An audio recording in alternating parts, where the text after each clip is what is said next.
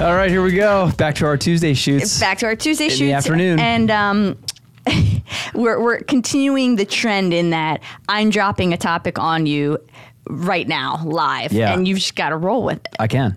Okay. That's the beautiful part about being old. Like I have all these twisted thoughts that I've collected from periods of time. I can generally, yeah. Let's see what I, I can. I'm always excited to see what you have. It's it's interesting because I so throughout the week I'll have a bunch of inspirations and I'll write them down, but I never actually pick the topic until we're virtually walking in here or 10 minutes before it just hits me okay this this is the one Right. even though i'm prepping it's just like 10 minutes before i'm like it's the one so i'm i'm not super prepared coming in either but i, I know the topic that's coming into mind Well, I want to I want to mention something too. Is that we you know we we were away this weekend at UConn watching uh, some soccer. Yep. Shout out to your new uh, to your your new your new sanctioned duds sanctioned. The yep. coach thank you thank you Dorn, for your Yeah, amazing- Dorney. Dorney Dorney. i heard it's dorn just her last name but Got it. we, i called her dorney So my point is, we spent 12 hours in the car together. Five Yes. hours on the way up, seven hours on the way back. we did and we're still talking. Yeah. That in itself is pretty damn impressive. We are. And- but that's and I- where some of these topics came from, though. I definitely do a better job of thinking when we're together, just commenting, having the conversations that we have along the way. Yes, and I will have uh, some topics in mind, and then something will happen and trigger it, like it happened today. So I was just telling you a minute before we started, somebody just posted something on LinkedIn and listed 10 people in the construction industry that he really enjoys their content. And they go, he said, people that, something along the lines of, people that create content in construction are on another level. And I think all he means is people in construction don't create content. So if you do, it's a little bit different. Right. And it got me thinking about different being a differentiator um, and then even taking that a little further and going into specialization niche versus being a generalist so i'd like to start there and then we can delve into having a niche uh, being unique in what you do, but let's start with the specialist generalist space, which I've thought so much about because I've thought about this a lot as it relates to sports growing up. Because when I was growing up, I ended up being a specialist in soccer by the time I was 12. So when growing up, I played, you know, my parents put me in a ton of sports. I ended up really liking and being good in, in lacrosse and soccer playing both very seriously until I very seriously until I got to high school. And once I got there, I had to choose because I was playing club ball and high school and it was every day. Right. And so by the age of 12, I was specializing in soccer. Now, to this day, I will say I don't think I would have been able to play at the level I did had I not specialized at that age. I developed all those those technical skills. I see the other side. Well, you know, you're going to, you're pro- more prone to injury. Your body's working those same movements repetitive over and over and over. You're not getting the other movements from playing various um, sports. So many coaches now like multi-sport athletes because it develops their athletic abilities in different ways. So this is a topic I've been thinking about in a lot of different facets um, in, in sports and in business so and, and I and I the greatest thing is I don't I know what I have done. I know what's what I believe's worked for me, but I also don't think there's one way. I think you can be very very successful as a specialist and very very successful as a generalist as we call it. I'm sh- I don't love that word. No, no, no. I don't either. And and I'll tell you why. Because if you don't differentiate in something, So that's how that's what I want to get into the generalist piece, but there's more to it than just being a generalist. Absolutely. Yeah, you Yeah. have to pick something. There has to be something about your repertoire that is differentiated, Mm-hmm. or there's no re- there's no attraction to it. Now, back Absolutely. to the back to the sports um, uh, analogy. I, I think you know, and and uh, was so fortunate enough to, to coach the girls' sports all the way through. I touched on it last time, just just talking about the difference between watching parents coach their sons and their daughters differently and teach them, and and um, as it relates to the sports side, I do think, I mean, at some point, just because time is so finite, it would be hard to master. I mean, coming from the golf world and knowing how many different things you have to master to be excellent. If you watch the Ryder Cup this past weekend, all the different shots they hit, they hit you know 300 yard drives, and then they hit a flop, and then they hit a cut, and then they hit a. So it takes a long time and a tremendous amount of repetitions to be able to do all that, just like any other sport. So at some point, the, the specialization. I believe comes from just the idea that you have a finite amount of time. And if you're not going to put the vast majority or even all of it into that particular endeavor, and you could, that endeavor, we can build this out into a thousand different things. Into that particular endeavor, you you're likely not going to have enough repetitions to compete at the very highest levels, and that's where I think the differentiation. But I was the same way, you know, in, in having lots of different girls. Like for example, I love girls that play basketball because they had great feet. You know, so, soccer. Lots being, of different girls as a coach. What's that? that came out weird. Having lots of different girls. Oh Jesus, what's wrong with you? I'm just nobody saying. was thinking about that. Um, uh, Having if, had if the- you came in right at that moment, you might be like, "Well, this got Our weird." listeners listen all the way through. They would never dare miss a nugget. having had the good fortune to coach a number of different girls, having three daughters in multiple seasons, you. yes, jerk of all. um, I was I I uh, I love the athleticism or the type of athleticism that my good basketball players had. The lateral movement, like your your thing about doing the same thing over and over. Soccer generally a pretty straight ahead, straight-ish ahead sport. Mm-hmm. Man, I love my basketball players. They had great feet. My defenders in lacrosse that played basketball had great lateral movement. So I completely agree with that, and and just in general too, you know, I had crazy parents. Like if you've coached, you've had crazy parents who are either um, living vicariously through their children because they didn't play sports, or something has them driven to near madness about how they show up on the sideline or whatever crazy ass choices they're making, screaming this or demanding that when when you know, kid's not really that good.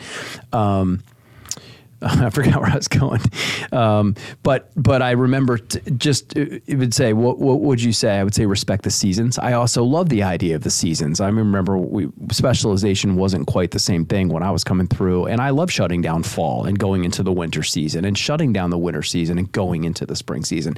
That said, before too long, I was playing golf around the clock, around the year. Very easy summer sport. You know, we would knock off a little bit when it got too cold. But I think that specialization in the sports world is driven by having to focus finite time because everyone's time is finite towards something to be able to get enough repetitions in to participate or even compete at the highest level. I, I think if you are playing multiple sports, it's going to be great for your athletic ability, but I'm not sure on the technical side you'll be able to get where you need to be. I mean, I the more and as I get older, the more and more you've heard that everybody's heard the ten thousand. It takes ten thousand hours to be a, an expert. I'm not sure if it's ten thousand hours, but I do believe more and more it's just that compounding time. Like you need to put the time in, and also this is great in theory, but like being. Uh, Um, you you have to be a specialist in sport. It's going to be around the clock. You're going to be demanded by your club team to be there every day. Mm-hmm. So I mean, it's it's really not going to be an option for Right. most most people. And that and that goes into the work world. When was the last time you met a doctor lawyer? Not, I mean, not too many of those running around. Now, I do know some doctors who have left the field out of frustration because of malpractice insurance and joined the dark side, which is the attorney side for that. piece. Exceptions always. But in general, though, I mean, as you go through your whole career, I mean, you're going to have to specialize in something. You might have lots of different interests, but at some point, you're going to be an accountant or you're going to be something that's specialized. I mean, Tommy's superpowers relates to creating content, the marketing side. I mean, you're heading down that specialization road in really in any number of different facets of your life as well as part specialization slash obsession. Mm-hmm. Like if, if you're obsessed with something, which is what I think it takes to be the best, I think you have to be absolutely grossly obsessed to be at the top.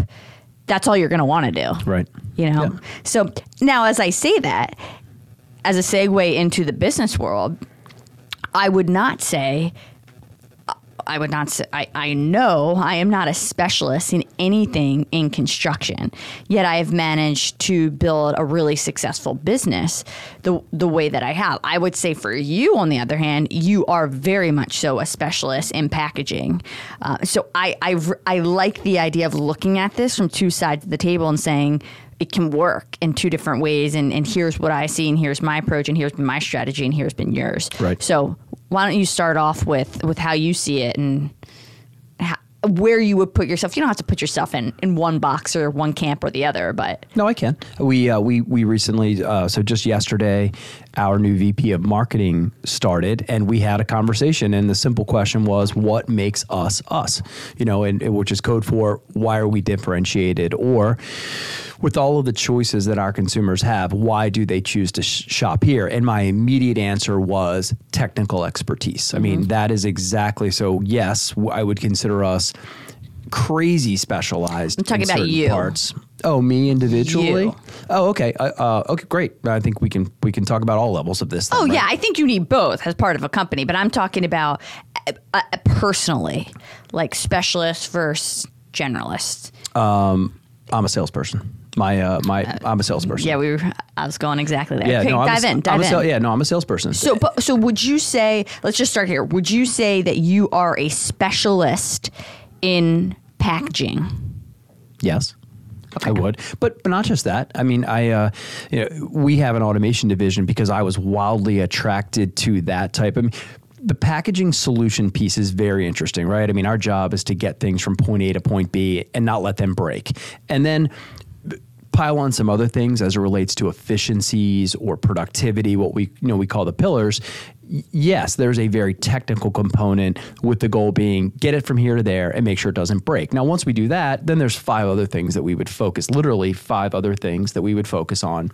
That's part of that. Um, but we have an automation division because I was also very interested in um, the productivity piece. You know, the market was clamoring for it. There was a tremendous amount of demand. Our supply wasn't right. So that piece I was very interested in. So I, I, I mean, I'm, I'm probably going to contradict the hell out of myself. I mean, yes, I'm a salesperson, but I do have a, a rather deep understanding of all of the things that that go into our business, which I would say allows me to create and articulate the value proposition very very well. So I am in front of a customer. I am selling if you will. I don't I don't even love that word and I'm not anti-sales, right? I'm, I don't call myself business development because I'm too good for sales. I would just say that my approach after 30 years and what I know and what I'm looking at and the analysis I'm doing for the customer has a very consultant level. I mean, I'm am I do I want to win? Sure. Do I want to sell something? Of course. It's why I get out of bed. But it's it doesn't occur to me in the moment. What I'm really just doing is solving and helping the customer be more profitable as it's indicated in my my um in our tagline and that analysis piece is all part of it and getting to quantifying it. I mean, but it's it's in support of the sale, but those are all of the different skills that I have learned. So um, at times I'll have an engineering hat look on, or at times I'll have a um, uh, different types of engineers, industrial engineer. We're doing time studies. I might have some input on the mechanics of how something would would work better, or if I'm with our engineering team, they're the really smart, true engineers, but I have input because I've been fortunate enough to spend 30 years going to customers' locations and seeing how things work.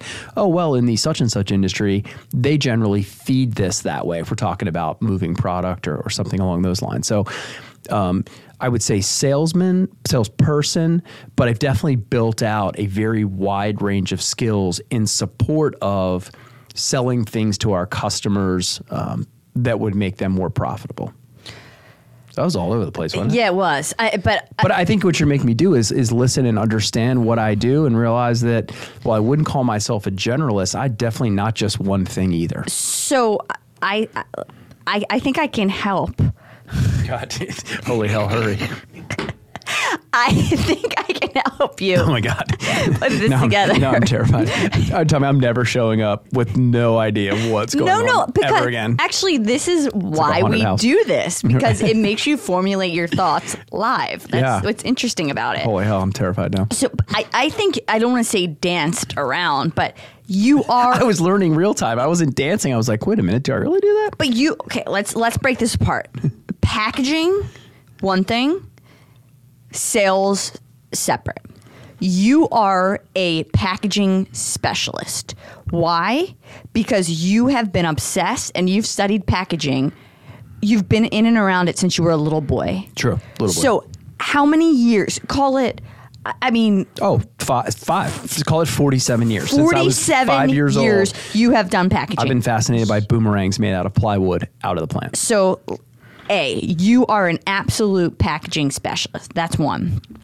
You have also des- developed a skill set as a s- salesperson. We're going to call it a salesperson. And you have become an expert, a specialist in being a salesperson. Mm-hmm. So I, I'm looking at them as two different things. And it's. It, it's interesting because as I was thinking about, well, what what am I as it relates to this conversation? I've only been in construction industry for how many years now? Uh, 10? no more. Than, it's been a little bit more than that because I've had my company for seven. Uh, I I don't even know, ten to twelve. Yeah, that's fair. Okay, so I and I am not a specialist in construction. I could never call myself, especially relative to people that have been in the industry for forty to fifty years. However, I do think I've become a specialist in sales and business and how to run a business.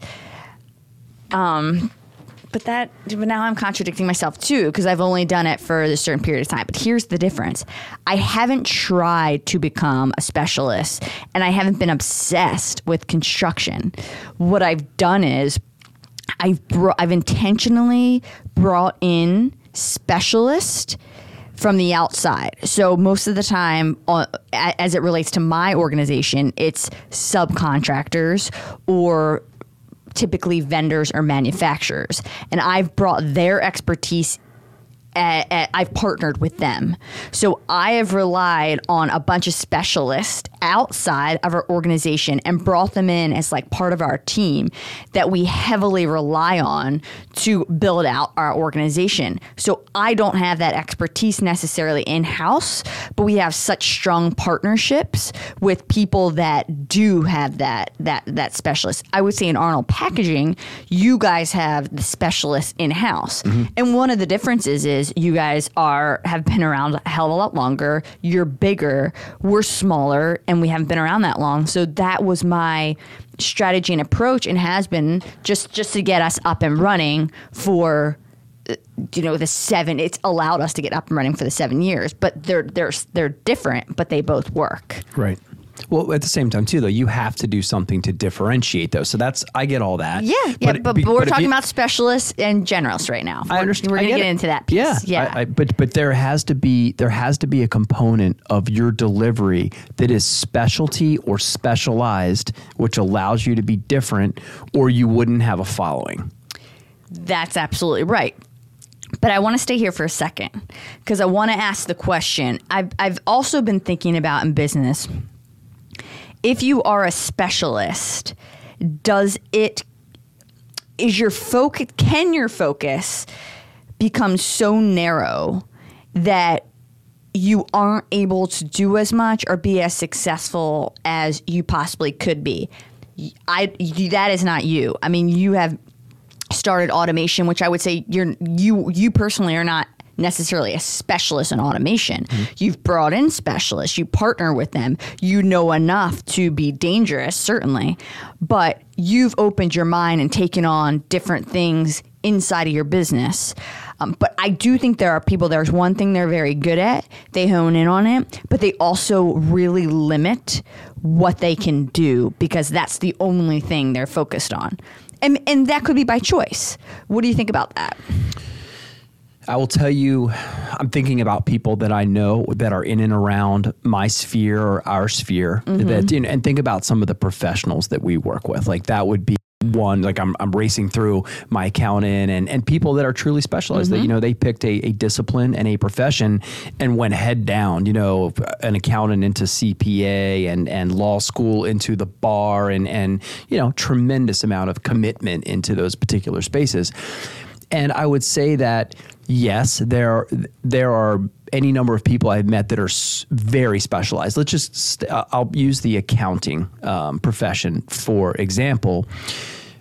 Um, our tax, the, the person that does our tax work is very, very focused on tax. He does not, you know, if you look at all the things that an accounting firm could deliver as a service, this particular individual, Dave Kamalosi, give Dave a shout out because he's awesome, um, is hyper focused on tax. And as it relates to tax, he's a, a wonderful advisor. But I would say that my experience of people that are that are hyper specialized, their ability to to advise in a wider um, in a wider lane, for example, versus Todd Fuhrman, who also is with the same firm, who is an MBA and a CPA, and he's done all this stuff as well, but not hyper focused anymore. And therefore, his width and, and the size of his lane to be able to advise is different than someone that is specialized, which I think is what I was realizing when I was talking about myself as well, where, you know, if I was just a head down packaging engineer and my specialty was shelf life, I would be awesome at chicken, right? I'd be awesome at beef. And I'd say, well, you know, I, I do this. I make your shelf life when you put your chicken in the cooler at the Safeway. No one does shelf life like I do. But if you ask me anything particularly outside that lane, you know, if you, it, I would have very little to offer in that mm-hmm. regard mm-hmm. versus the way we've approached, you know, we've, we, yes, we're packaging specialists, but have certainly widened that lens to say, you want to ship a missile? We got you. But then flip over here, you know, you want to, um, you want to wrap or unitize something, which is a completely different approach, then we would also have an answer for you as well. So we built out while being specialized in packaging and, and even having incredible specialization in certain elements of it. Like when I say, I'm not kidding when I say, if you want to bury your, your Tomahawk missile in the desert and dig it up and fire it, you call us. I'm not kidding. We can do that. But then there's any number of other disciplines inside of packaging that we are also experts that have a very different look. So, um, I would just say that that uh, you know if you can, those specialists are amazing, and you need them, right? If you have something wrong with your body, you want to go to the specialist, right? Someone that doesn't do, you know, they don't do eyes and arms and skin, and you know, they're not this this hybrid cross training shoe that's not exactly good at anything. You would go to a specialist and say, no, no, no, it's right here, and I want the person that does this. I don't want any overlap. I don't want any. Gen- I don't. I don't want any. By the way, it's called a general practitioner. Mm-hmm. That is a generalist for sure, mm-hmm. and at least get you in the right direction.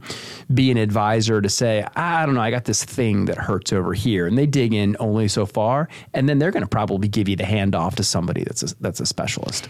I agree. I think there's an absolute need for both, and ex- I, I, totally agree. I've also found seen a pattern, and I'm not talking like you pointed out in an eye surgeon specialist. All they do is they work on eyes. I'm talking more in the entrepreneurial world, like the worlds we're in. I have noticed a trend that a lot of CEOs or founders at the top are generalist a lot of the time. And I'm not sure if there's a correlation with when you are more of a generalist your creativity it, there's no there's no bound there right? Like you're not wholly focused on one thing and thus you're able to open your mind and your creativity up. It's broader. There's more depth and it allows you to do more things. When I it's bothered me for for a while and I've I've told you this on and off throughout the year as well as building Taylor construction and supply I'm like I'm not an expert in any one thing, like not one product we have where I'm just an expert. And it really bothered me until I realized like this this actually really works for me because it allows me to do a lot of different things. And what I'm really gr- good at is establishing those relationships where with the specialists so I can bring in all these different specialists under our umbrella um, and partner with them and then it allows us to have that expertise in house but I can stay up top and be more general um, and I think that's really helped with our ability to do more um, offer more things m- be more creative see outside the lines not get stuck in one area so I've now I've I love it and I, I've started to lean into it. But here is where you were going. And you cannot simply be a generalist and be successful. There has there has to be something that a, a unique factor that makes you different, right? Or you find a some sort of niche. I'm not saying you can do a lot of different things, but some kind of niche that you're the best at mm-hmm. that another organization may not be.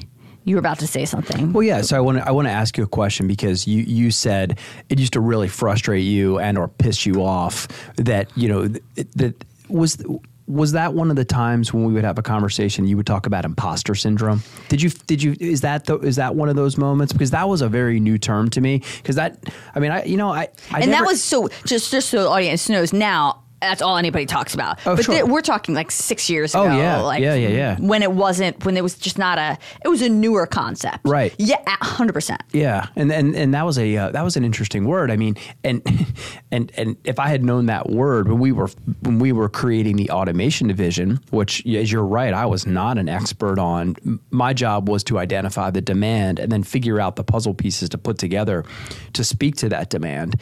Uh, and and I was more along the lines of because I, I in talking to our younger teammates, you know, I remember one of the first meetings we had with our emerging thought leaders this idea of an imposter syndrome came up, and it was one of our young engineers who said that he was in engineering school at Maryland, and he just did, he felt like he didn't belong there, like he wasn't good enough to be there, or you know he wasn't as smart as anybody else in the room, and he used that imposter syndrome, and I thought, wow, if if I had known that term, I, I imagine I could have applied it to myself when building the automation division. Now, I would say that you know we certainly were faking it until we became it. I don't mean faking it in a disingenuous or an inauthentic way or yeah. manipulation, not in that way, but just the idea that we didn't we didn't exactly have all the pieces figured out. And I and I will say it many times. We're fl- we're building this plane while we're flying it, and I'll be honest with the people in the room. and Say, hey, we're gonna have to figure out some of this on the fly. You I, I'm gonna we're gonna be looking at each other with question marks on our faces at times, and we're gonna have to figure it out, do the research, become an instant expert.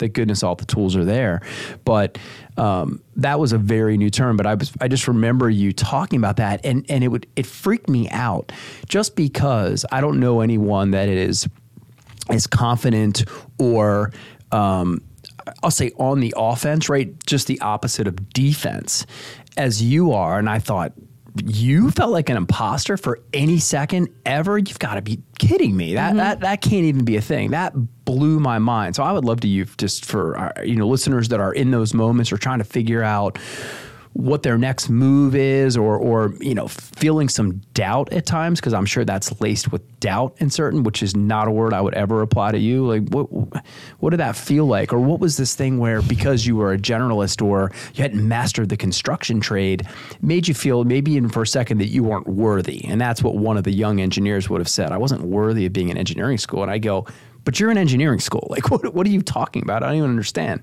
so uh, several different comments on this. So, so one, I've definitely come to be comfortable with imposter syn- syndrome and be very comfortable with sitting with it and saying, yeah, I, I do feel like an imposter at, at times. But because I think if anybody's starting anything new, by virtue of it being new, you are going to feel like an imposter. There is no way around it.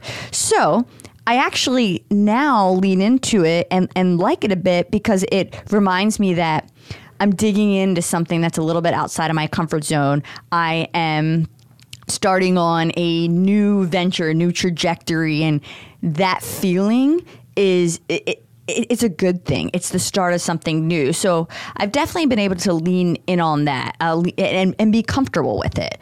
So, by the way, I have now I have no intention of becoming a specialist in construction, even though at one time I felt like it was absolutely necessary because a it's just going to take me way too long to catch up with not that I couldn't do it, but it's going to take me a long time and I found this approach now where I can just partner with the experts, that's really worked. I think the other thing that has helped me with this is I realized that what I really loved at the end of the day, and we've talked about this on other episodes, is the business aspect, the negotiation, the sales. And that is where I have been wholly obsessed, and know that that's that's my strong suit. Like that is what I I believe. I'm I'm not an expert yet, but I'm I'm becoming an expert or very good at that side of things. Mm-hmm. So construction, the actual industry, like the actual products we're selling, sure, I know I know a lot about them. I'm I'm not, you know, I I can help with most of those answers, but when we're getting super technical, that's when I'm going to bring my experts. But over here on the business side, the sales and negotiation, that's what I'm really good at. And that's ultimately going to allow me to grow the business, to start new ones. So I think being able to differentiate and pull away here's what I am good at, and that's okay. That on this side, the construction, the actual product, I might not be an expertise. And I'll tell, I, I and and then the other thing is like not pretending that I am that person. Right. I think um, when when you're just honest about it, that also makes it a lot easier. Like I don't. I don't have to pretend like I am that person, but I'll definitely tell you that I can connect you with the person that knows it best. Um, does that does that a- answer? Yeah, I think yeah, I think so. Yeah, it, it does. I mean, I I, I still think, um, but I, I would love to see that imposter syndrome word go away because. But I think it's also okay. Like if you can come to com- like be comfortable with it, like this just means it's something. It's like you you uh, to a degree. If you don't feel like that, I think you're coming in a little naive, a little overconfident, and a little cocky. If it's something that now, if you've just if there's a tremendous amount of evidence you've been doing this for years and years and years and you still feel like that then that's something different Right. but in the beginning or when you're new you should feel like that Yeah, I would never. I hate. I just. I think I just hate that word. Right. I mean, if it signals off the idea that you're trying something new, that's great. Right. I mean, that that's fine. And by it being new, like you just said, by virtue of being new, does it mean that you don't know a tremendous amount maybe yet, or you're not exactly um, the most schooled? Yeah, absolutely, totally fine. But anything that would that would um, have a negative connotation to it, or even steal energy for one second, then I don't like. You know, I don't, I, the idea like if I if I picture that young engineer you know, doing the work and and getting into the school and busting ass the way engineers bust ass to, to get through and to get the knowledge that they need to to pass the test. Which there there is no subjectivity. It's one answer, mm-hmm. right? I mean, is that bridge going to fall down or not fall down? Well, that's based on a mathematical calculation, and if it's wrong, it's wrong. There is no room for interpretation. So the idea that that that energy would be zapped for a second, or maybe this way would even better if you then take that energy and do something hyper productive That's with right. it, then then I love that, right? Yeah. I mean, that would have more of a fear motivation feel to me, which is fine. Motivation's a wonderful, wonderful motivator. I've used it tremendously in my career. Uh, as I've said multiple times, we, we were spiraling, spiraling the drain pipe um, early in my career. I was just too stupid to know any better, which was great. What a great defense mechanism. I mean, I didn't know we were supposed to fail in those moments, and just went head down, and and fortunately outworked it in spots. But uh, no, I think what you said is is very appropriate and and great. And what I do know that you're excellent at is the delivery, right? I mean, so let's let's you said let's let's get into the piece about while as it relates to maybe some of the very high technicality of construction. Um, So for, for us specifically, it's like the building materials that we're Sure. selling. Right. So the you know there there are certain things I know better than others, but uh, those those very specific products and everything you need the, the specs everything you need the applications the install be like all of that that's what i'm talking Sure. about Sure. No, I understand. But but what I do know you do, or so we go back to why are we different, or why do people shop here? Um, because you're an expert at the delivery. Mm-hmm. You know, get, getting the stuff there, not letting anyone down, answering the phone twenty four seven. I mean, I know uh, with the way construction works, your phone will start ringing certain mornings at four forty five. Mm-hmm. You know, the the project manager's on his first site of the day, and he's looking for his pile of lumber, and and he doesn't see it, and you have them so well trained. I mean that in a great way. They don't even look. They just pick up and say, "Where's my lumber?" And without hesitation, you say, "It delivered yesterday at two o'clock." and i think that's it's the, there. i think that's more about building no figuring out how to build a great business right and that's that's what i'm talking about like that is what i'm good at and that's what i'm leaning into and that's what i'm making sure that um, I am an expert in because if I'm not going to be it in the products we sell, I better be, you know, very, very good at something else. Right. However, getting into this piece about doing something unique. When I started my business, I had identified I had identified what could cr- be a differentiator. And one of the things is, although it's not 100% what we lean on, it's very important in making us different and unique. And that was during that period of time, the window of opportunity I saw was the minority market, which is women owned businesses, um, black owned businesses, Asian, there's different subcategories.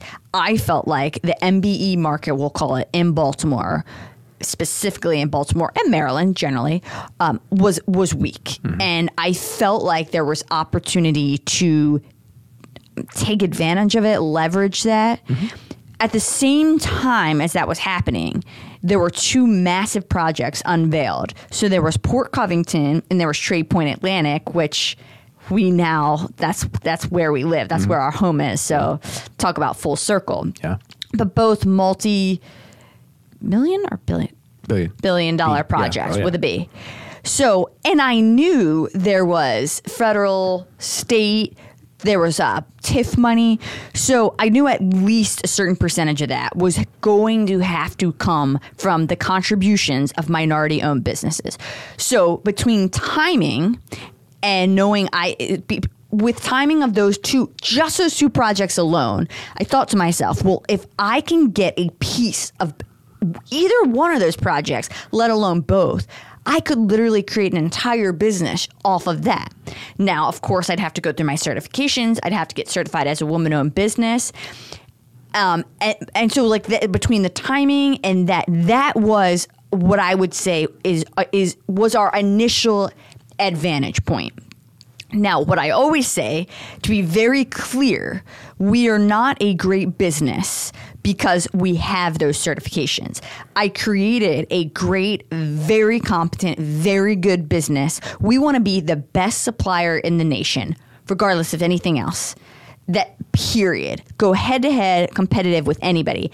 And we happen to have those minority cert- certifications. So I can tell you, especially on a Port Covington or a Trade Point Atlantic, where 30% of the contract has to go to a minority business, if we're going head to head with another supplier, and we're just say we're headed they're just as good as us we're just as good as them but we are a women-owned business who's going to get that contract Yeah. we're going to get it 100% of the time so that was very advantageous um, for us the other thing which was my trigger well l- l- let me just let me stop there Oh no! Don't you dare! Keep going. no, Nope, I, you're on a roll. uh, but I have a whole nother point that's not even related. Okay. So, do you want me to punt the ball, or do you have no thoughts? Are you thoughtless? I was. well, I would like to think I'm never thoughtless. I'm not always thoughtful either. um, but I don't want to keep rolling and like no, step just, on your no, thoughts. no, no. You can't. No, I, I'm sorry. I'll yes on that in saying that what, what I watched you do real time was acknowledge the demand. Right? You didn't. It was there. You acknowledged the demand for at least these two properties, and then turns out there was a tremendous amount of other demand. Well beyond that. That was being undersupplied and underserved, meaning the execution from the people that were in that space, they were in the space, they weren't any good. Yeah. Right. And you knew that because you had to deal with it. You got broad brush or broad stroke. Still. Still, yeah, absolutely. It, it- there's still people that in your industry, and I hear the conversations when I'm, you know, in and around the same room, where there is still this stigma, as we say, and we talk about. There's this stigma that if if you are that class, you're probably going to suck, and they're going to have to do all the work, and you're not going to really add any value. That was the differentiator, right? That's what you differentiated. And I want, and I hope this doesn't. Uh, go in the opposite direction of what you're thinking but there is a new class let's not think of generalist there's a new class that's come out in the world of tech called aggregator. And one could argue that DoorDash doesn't do anything well either, right? And they would say, What do you mean we don't do anything well? We bring you any type of food you want. Couldn't pick a duck out of a lineup versus a chicken, but I can get you the duck as long as you tell me which restaurant mm-hmm. serves the duck you mm-hmm. like. So there's something to be said in there. And I wouldn't consider what you do an aggregator. Actually, you know, the analogy, I, I it's interesting, and uh, I, I see where you're going with that. Aggregator wasn't a thing when I came into business, right? You were either I've never ma- thought of that term, but I, I think it relates really well to what we're talking about. you were only ever a manufacturer or a distributor. If you made it, you were the manufacturer, and then you had channels, right? Your channel might be distribution. You might be working through an Arnold packaging to get your products to market, or you sold direct. Um, any number of businesses did that. And if you were a distributor, then you had that manufacturer relationship and any number of others. But there was an expectation, at least in, in the packaging biz, and and, and the expectation wasn't from anybody but the customers to say, if you don't know what you're talking about, you're not going to be attractive enough for me to, to, to buy from. So that is one of the big drivers in the industry is the customer expectation side.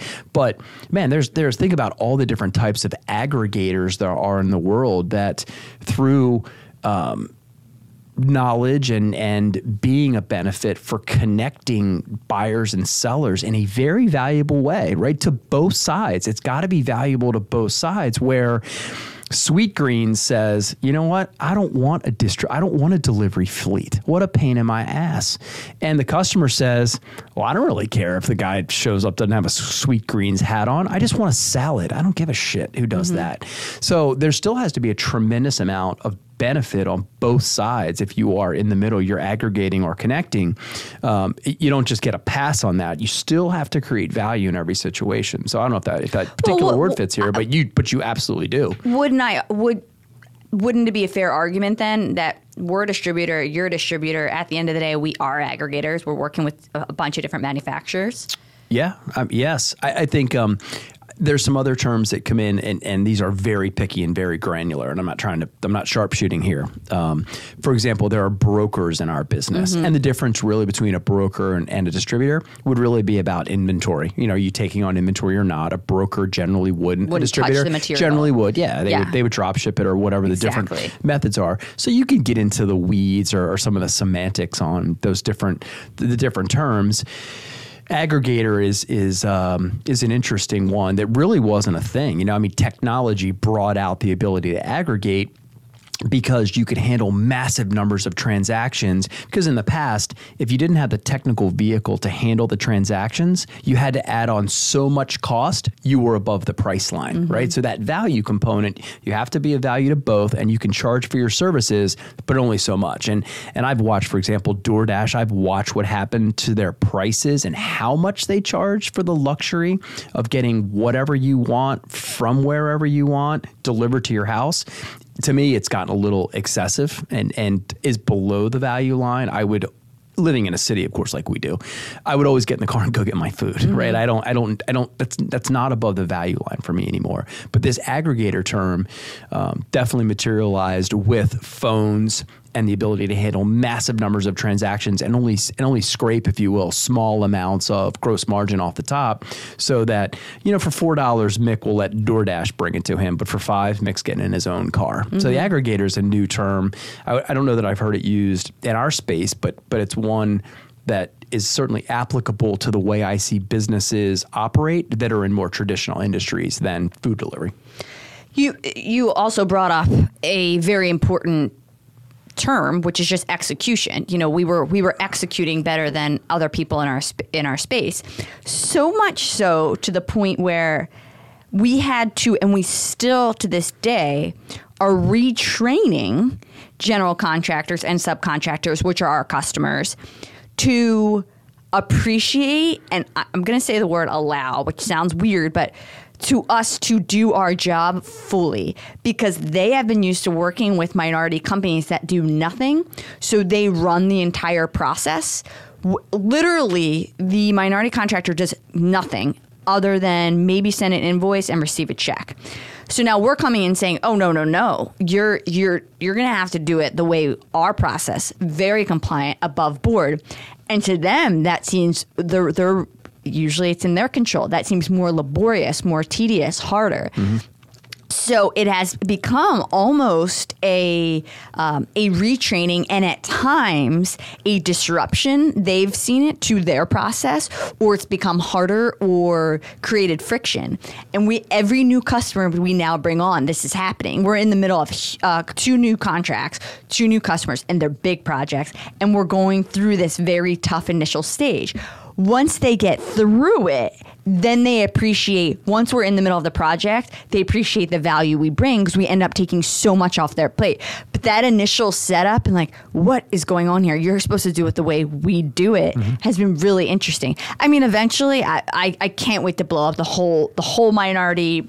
I and i at some point when i feel comfortable about freaking uh, speaking freely about it it's just people are put minority contractors general everybody's put in such terrible positions. It's a it's the program and and i don't fault anybody for the way it's it's been created. I see the challenges. Obvious there's been a lot of smart people who haven't been able to figure it out yet and clearly there's more to it than i'm seeing at the eye but it's it's a very faulted program Yeah. so that's let, let's just start there Sure. Well, you would say it's well intended, right? I mean, we talk about this. You you could look at elements of it and say, well, I could see how this was well intentioned, but the delivery and execution. And I think, you know, listen, it's it's uh, it's organized and administered by the government, which means it's it's going to have flaws just by virtue of turnover, right? How people Right. generally move through uh, administrations or whatever those leadership positions are. And you're right. I'm going to be. I- I'm excited that I have a, a front row seat to to watch you work on disrupting that. But the thing that I love that you've done and every which gets us into trouble a lot Oh, it does. No, Yeah. no, of course it does. Absolutely. The thing that I love that you've done is there's something called brand preference, and then there's something called brand insistence. And by you resetting the expectations of those contractors to a level that no one else com- can compete, then that becomes brand insistence. I mean, you're setting up the deliverables such that you can only shop there, right? I mean, and now when you have to, now all of a sudden, when they've been they now they have to go back to the old way. It doesn't work anymore, right? I mean, you, now it's like, well, wait, what do you mean? I've got to do all that stuff. I Tegler has retrained me that they handle this, and they are logistics expert, right thing, right place, right time. They're part project manager. So, I mean, you can call that a generalist if you want, but if I watch your business operate as objectively as I can try to, what I see is the differentiation coming from all of those different pieces. but you can di- but i think that's our point. You can differentiate and be a generalist. Absolutely. Uh, y- yeah. And i mean and i'll say if, if you want to if you want to have somebody slap two or three percent on it and pass some paper like go go use them. Like that's fine. And so but now we're at the point where we can comfortably turn customers away that want that. Like we, we weren't there in the beginning. So and again this goes into the problems with i i could i could have a multi probably 20 episodes on this and one day i hope once i'm I'm not running business anymore. Like that's something I would love to get into and work work out. But the other piece, which actually triggered this conversation in my head, was somebody made a post on LinkedIn, which I was tagged in, and they listed 10,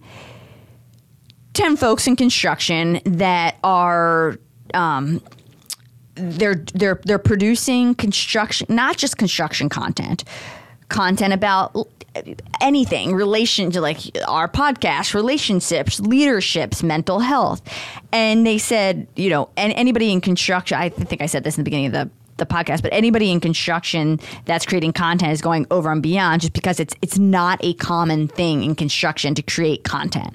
It's it's still a fairly antiquated, obsolete industry, and there's just not a lot of it. So if you get onto social media and you start creating content and you're the CEO of a construction co- uh, company, it's unique. And that's one of the things I did unintentionally was I got on the LinkedIn platform and I created a lot of content and it wasn't just about Tegler Construction and Supply. It No, was about to the contrary. It was about bootstrapping the business. Sure. It was a lot about uh, you know being an entrepreneur. To, to, to- it's about all facets and very vulnerable and transparent, and that has been attractive and appealing and and different. And on that list, the other thing I know, you know, out of the ten folks that were listed, um, I was the only female in that group. So then that's the o- another differentiator: a, a female content creator as a construction CEO.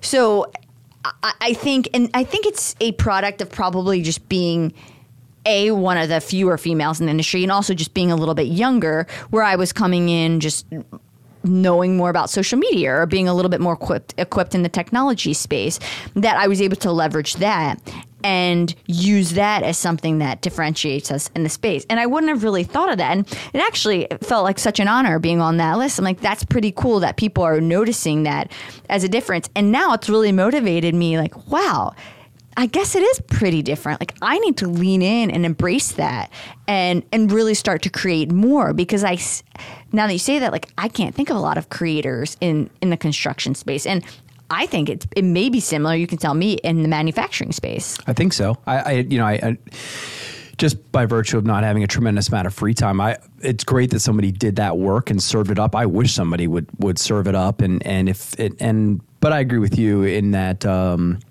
I like the idea that somebody from that space, I mean, you can only talk about a particular construction discipline so long, and then the concrete gets poured, right? I mean, that would be challenging. But to, to look at it through that lens, I mean, for example, we talk about workforce readiness or different career readiness, we talk about different things. And it'd be interesting to hear the perspective of someone from the construction space on career readiness. I know what I know in manufacturing and what our challenges are and or the skill sets that we're dying for and what keeps us from being successful as a country competing in a global marketplace that would be a very fascinating perspective for someone in construction. So, and and I don't know who's doing what in in manufacturing. Um, and and and also who's doing it real time. I mean, I know a lot of the podcasts that that I hear or you share with me, right? I mean, you're my number one source of podcast just because I don't I don't do a lot of research. I'm generally dialed into CNBC and real time and real time news just is is how I'm I'm programmed.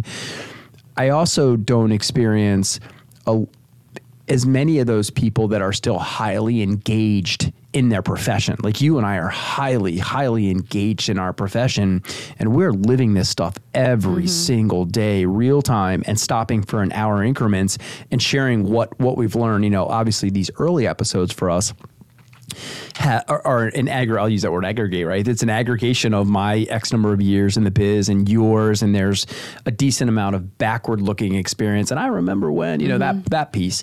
Um, but I, I love being able to work our ass off in our industries every single day and week and then come back and share it. Some of those pieces uh, or some of the things I experience they become professional podcasters and that's not to say that they're not of value and that they don't have a lot of great ideas but i love the approach where we're out here grinding ass off every day and coming back and sharing it with our audience. I think that those are the two differences. So everybody on that list was a ceo or found somebody running the business that's in the trenches. So one of the differences is a you've got to take between running your businesses, you've got to dedicate the time to as you're having thoughts or as you're, as you're angry about something or there's a challenge, you're, you're taking the time to share it, which is hours, mm-hmm. hours. So and like we've committed to doing that. I think the other point was you're these people are not just talking about construction. They're talking about eh, more social issues, everything that ha- has to do with just being a, a human and right. going through business, you know, and that was part of it. Like these not not everybody can relate to lumber. Sure. But when you start talking about the other broader issues that we as humans all share, like that was the differentiator. And I was like, yeah, I I guess that is. And and then the biggest thing is it's it's it's relatable. Like it's relatable. So it that was great and that's inspiration for me to like continue to lean in on that and, and do that and share more real time as somebody who is in the trenches and running the business, which is unique because you're right. There is now a ton of people that are just professional podcasters, um, but typically they're bringing on the guests that that are in the trenches. Right. So that's, that's the difference. Yeah. Yeah. I think it's. I mean, our our, our piece is more like. Um, uh, a view of the ecosphere from the perch called manufacturing, right? And yours mm-hmm. would be mm-hmm. a view of the ecosphere from the perch called construction, right? right? And, and what we're dealing with day in and day out. And I think uh, that's that's manufacturing and construction are so very well aligned. I don't think people realize how similar oh, manufacturing yeah. construction are, and maybe maybe they do, but you know the types of people that we encounter, and you know making things is really making things, mm-hmm. right? Whether it's a building or a multi purpose complex or a car, pick one, right? The making things component of those are very, very similarly aligned. I also believe that makes the attraction similar. You know, we encounter people that, uh, are similar in a great way, right? I mean, we know them, they're very familiar, their expectations are very familiar to us. And I think it makes us able to have better conversations or cover more ground faster because we meet in those common places. Um, that's that's been my favorite thing about getting to watch you participate in construction and all the awesome people that I've met that are just, you know, they're really more, I feel like they're manufacturing adjacent, just like I feel like we're construction adjacent. Mm-hmm. Uh, and, and, but we're really just making stuff. Right.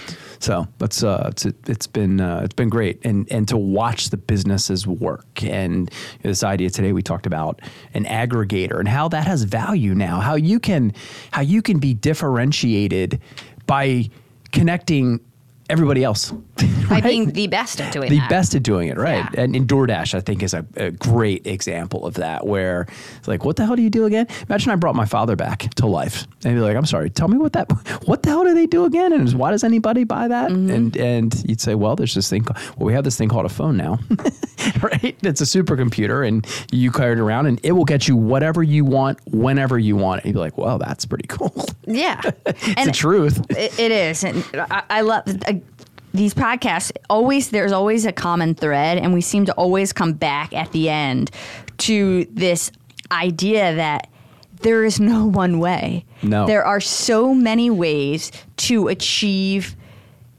either the same thing or just to be successful or great. And I, I, th- that's why the conversations are so important in developing these ideas and these concepts in our head because it makes you realize like there is and I, I think it's important to say that because you know, it, it's so easy to just listen to people and think holy shit i'm not doing that. I'm not doing that. I can't be that. And like that's guess what? You don't have to. Like it's great to pull inspiration as you're consuming content but my word of advice is don't don't consume too much content to the point where you can't lean into what you're good at or your own ideas or your creative ability because there are so many ways and don't believe for one second that you have to do it one way Sure. Or you, or you'd ever be at risk of one uh, of of considering yourself a failure because you looked around and thought, "I'm not doing all this, I'm not doing all that." No, no. If you're doing it, you're doing it, and that has value. But that's definitely, if you've noticed, the common thread of like all of our podcasts, as we dig in, we realize that now we are always going to share how we did it because that's where the value is. That's what we know. That's our story. I think that that our value, you know, proposition, that's what we can share. But at the end of the day, ton of ways to get there, Oh, yeah. which is the beauty, Yeah, and by- that's by no why. means is it the only way. Hell no. What makes the world go round? All right. Well, we did it again, and well, now we can go back to we go back to doing what we do. I love this thing too. Right? So you mean we always refer to Tommy, but one of the things that makes us work is we can run our businesses and drop in in these hours because you know Tommy does such an awesome job. We talk about preparation a lot. You know, our preparation for this is. Uh, very very high end and it works we can drop in because we're always ready like what's a topic all right go and then tommy's got everything set up we drop in and we'll spring right back out of here and tommy will go back to doing his awesome marketing work and we'll go back to our we all have day jobs for Yeah, sure Well, I think I think that because somebody made a comment at, at some point, like I, I wish I had the time. It was a CEO of some company. I wish I had the time to to run a podcast. And something we've never talked about, but uh, just as an ending comment, the reason we can do this and run businesses is because we've made it so easy, no friction. So the for anybody that doesn't know this, the podcast studio is in the building that we work. Right. We've created it so we walk 10 steps to the studio. Tommy and you work in the building at Arnold. I work at Tegler. We're all here, right? So, like, ev- everything is here. All the equipment's ready to go. So, we've made it just about as easy as one can. And it makes me think of, like, you know, you things have to be right in your face. They have to be easy for you to be able to continue to do them. Sure. So make any, anything you want to do, make it freaking easy. Put it right in front of your face, or else it's probably not going to happen. right right it'll be too hard Yeah, Right. it'll be too it'll be just hard enough to not Exactly, do it Exactly. all right well we did it again All right, good cheers one up. cheers great great topic you always you always uh, impress and deliver thanks tommy